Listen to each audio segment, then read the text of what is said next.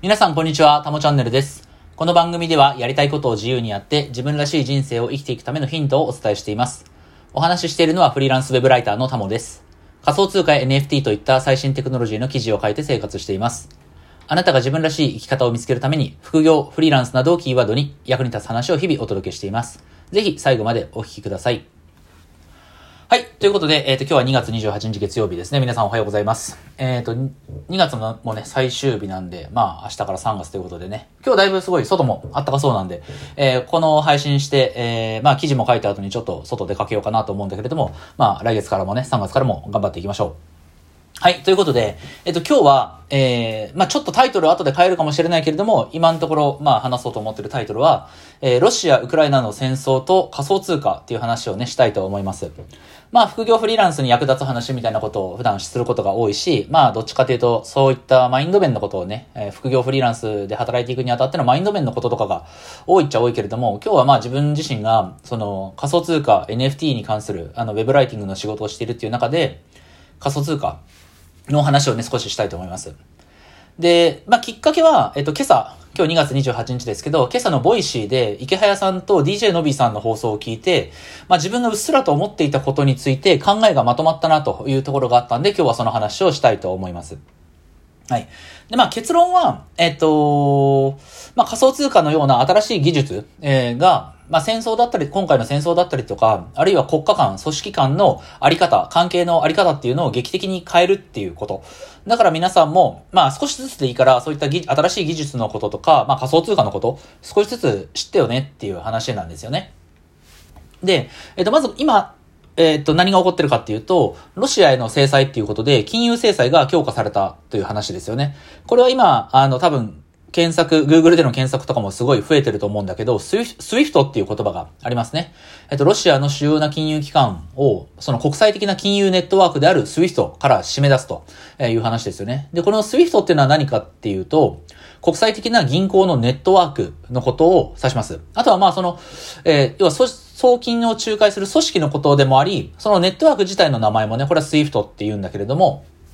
えっ、と、日本からロシ、例えばね、例えば日本からロシアに、えー銀行がね、えーロシアの銀行にお金を送るときは、この SWIFT を仲介することで、効率的かつスピーディーにお金を送ることができるんですよね。うん。でも、このシステムからロシアを締め出すということで、これ事実上ロシアは国際的な送金、海外との資金のやり取りができなくなるっていうことなんですよね。で、これが長期化すると、ロシア経済にはすごい甚大な打撃にはなって、その、資金の決済がね、できなくなる可能性があるので、あの、ルーブルっていう、そのロシアの通貨ですよね。ルーブルは、まあ、決済にも使えなくなるから、さっさと売り払ってね、外貨に変えようと、他の、えー、通貨に変えようっていう動きが強くなるんですよね。あの、よその国から、海外から見れば。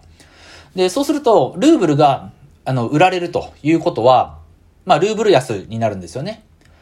まあ、為替っていうのはあくまでその二国間のね、まあ、二つの通貨の間のバランスの問題だから、まあ、常時、ルーブル安になることもあれば、ルーブル高になることも普通にこれはあるわけなんだけれども、まあ、今回のような、ここまで強烈な金融制裁を受けると、まあ、極端なそのルーブル安を迎えて、ルーブル安のまあ、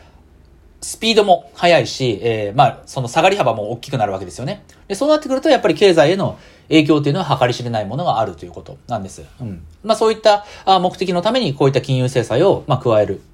わけだけれども、こういった有事の際にはね。ただ、えっと、ロシアは、もしかすると、ルーブル安になっても構わないんじゃないかって思ってる節がね、まああるんじゃないかなと、これ前から思ってたんですよ。うん。前からというか、この戦争が始まってからね、思ってたんですけど、まあそのことが今日ちょっと今朝のね、池早さんとのびさんの話を聞いて、まあなんとなくこういうことかなっていうふうに考えがまとまったんでね、話をしたいと思いますが、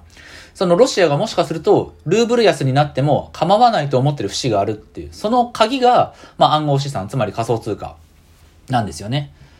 で、えっと、先にちょっと話をしておくと、実は、あの、エルサルバドルっていう国があるんですけども、エルサルバドルっていう国はすでにビットコインを法定通貨にしてるんですよね。法定通貨っていうのは日本の法定通貨は、まあ、円だけれども、ジャパニーズ円だけれども、えーこの法定通貨にビットコインをするっていうことは、ビットコインで普通にお買い物ができて、ビットコイン使って暮らせるっていうことなんですよね。決済ができるんですよね。今日本で、じゃあ支払いはビットコインでってできないじゃないですか。で、それが、そのエルサルバドルっていう国ではできるわけですよ。うん。なんで、仮想通貨っていうのは、その、単なる投資対象、まあこう値動きが激しくて、一発当てればすごい儲かる。でも損するときは大損するみたいな、まあそういった投資対象としてしか見てない人ってね、自分の周りも含めてたくさんいるんだけれども、言うてもね、この仮想通貨ってあくまで通貨ですから、通貨としての機能はありますからね、これ。なので、ロシアが、もしね、ルーブルが安くなったとしても、そのルーブルを見捨てて、これから仮想通貨を使っていきますって言えばね、もう仮想通貨全振りしますわっていう。法定通貨としても認めますわっていう話になったらば、これ今加えてる金融制裁って意味をなさないっていうことになるんですよ。ロシアにとっては、まあ、金融制裁を受けて、ルーブルが安くなったとして、えー、それがね、経済に大きな影響出たとしても、いや、仮想通貨使いますわっていう話になれば、痛くも痒くもないわけなんですよね。うん。で、まあもちろん、あの、今この瞬間に、あの、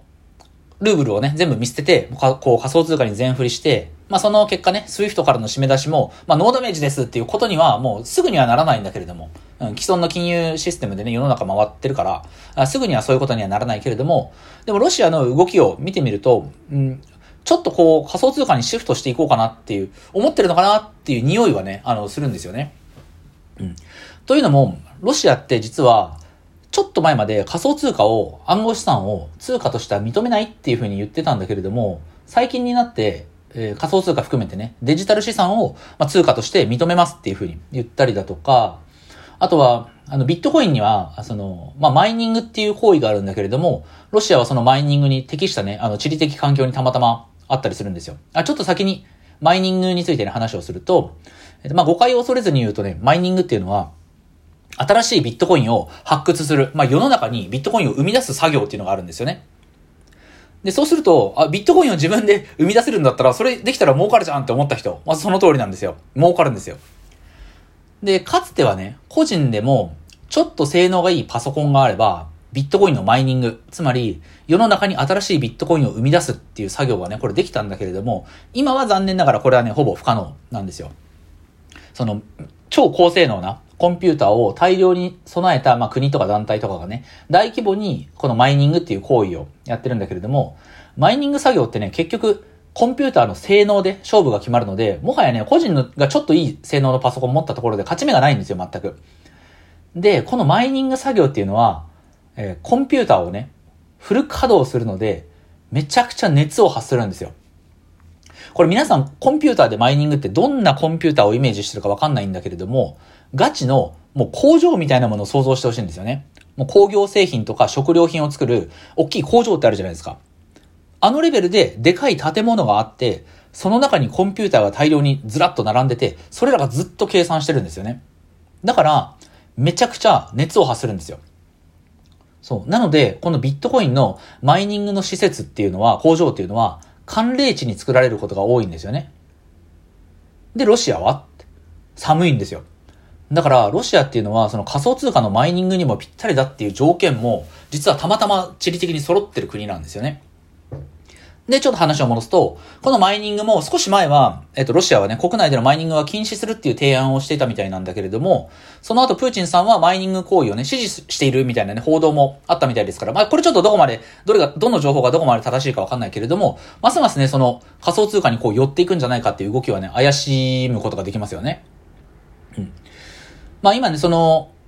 このウクライナとロシアの戦争に、まあ、さっきも言ったけど、すぐにね、仮想通貨みたいな新しいテクノロジーが、今すぐに大きな影響を及ぼすっていうことは、まあ、さすがにないと思うし、そもそも、まあ、すでに停戦に向かってるような、あの、報道もありましたけれども、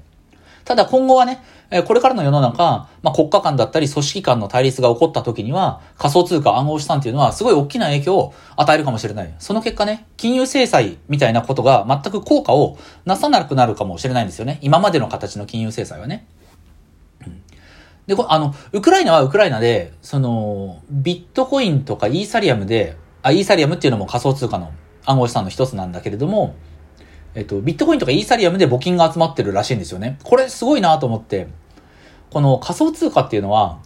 まあ、通貨なんでね、お金なんで、これは人に送ることができるんだけれども、送り先のアドレス、ここに送ってほしいっていうアドレスが分かれば、それが世界のどこであってもね、一瞬で相手に送金することができて、で、そのことは、その事実はすべてね、ブロックチェーンっていうネットワーク上の台帳に刻まれるんですよ。うん。まあ、ブロックチェーンというネットワークみたいなものがあって、そこにはね、この履歴が全部台帳に残るんですよね。そしてこのブロックチェーンに刻まれた情報っていうのは改ざんができないんですよ。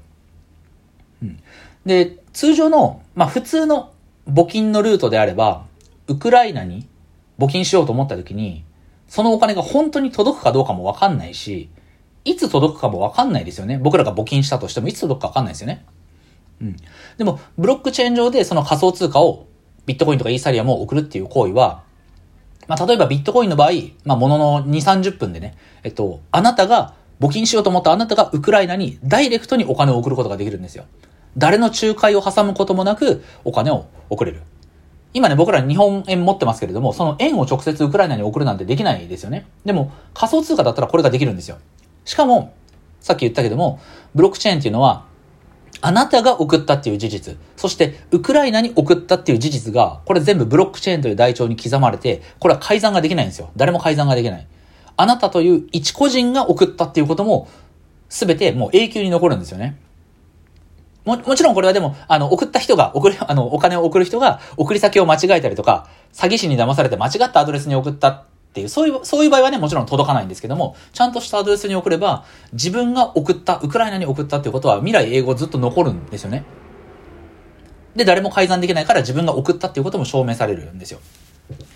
まあちょっとこれ、あの、ウクライナ側を見た時の、えー、ちょっと話でしたけれども、まあ今日の話まとめると、ロシア側、今回の戦争に、との仮想、今回の戦争と仮想通貨の関係を見たときに、ロシア側の状況を見れば、こう、ロシアはもしかすると仮想通貨っていうものの位置づけを高める。まあ今すぐ法定通貨にするとかはないと思うけれども、仮想通貨の位置づけを高めて、ルーブルをもしかしたら多少見捨ててでもいいから、スウィフトからの締め出しっていう制裁もね、あまり痛くない状態に、まあ、持っていきたいというか、まあ、持っていくことは少なくともできるんですよ。それは、ロシアが最近、たまたまかもしれないけど、暗号資産、仮想通貨を通貨として認めたっていうことだったりとか、まあ、たまたまマイニングに適した寒冷地であるっていうこと、こういったことも、まあそういった動きを助長しそうな気はしますよね。あとは、ウクライナ側を見れば、まあビットコインとかイーサリアムで募金を受け付けるっていう新しい手段で、まあ支援を受けてるわけですよ。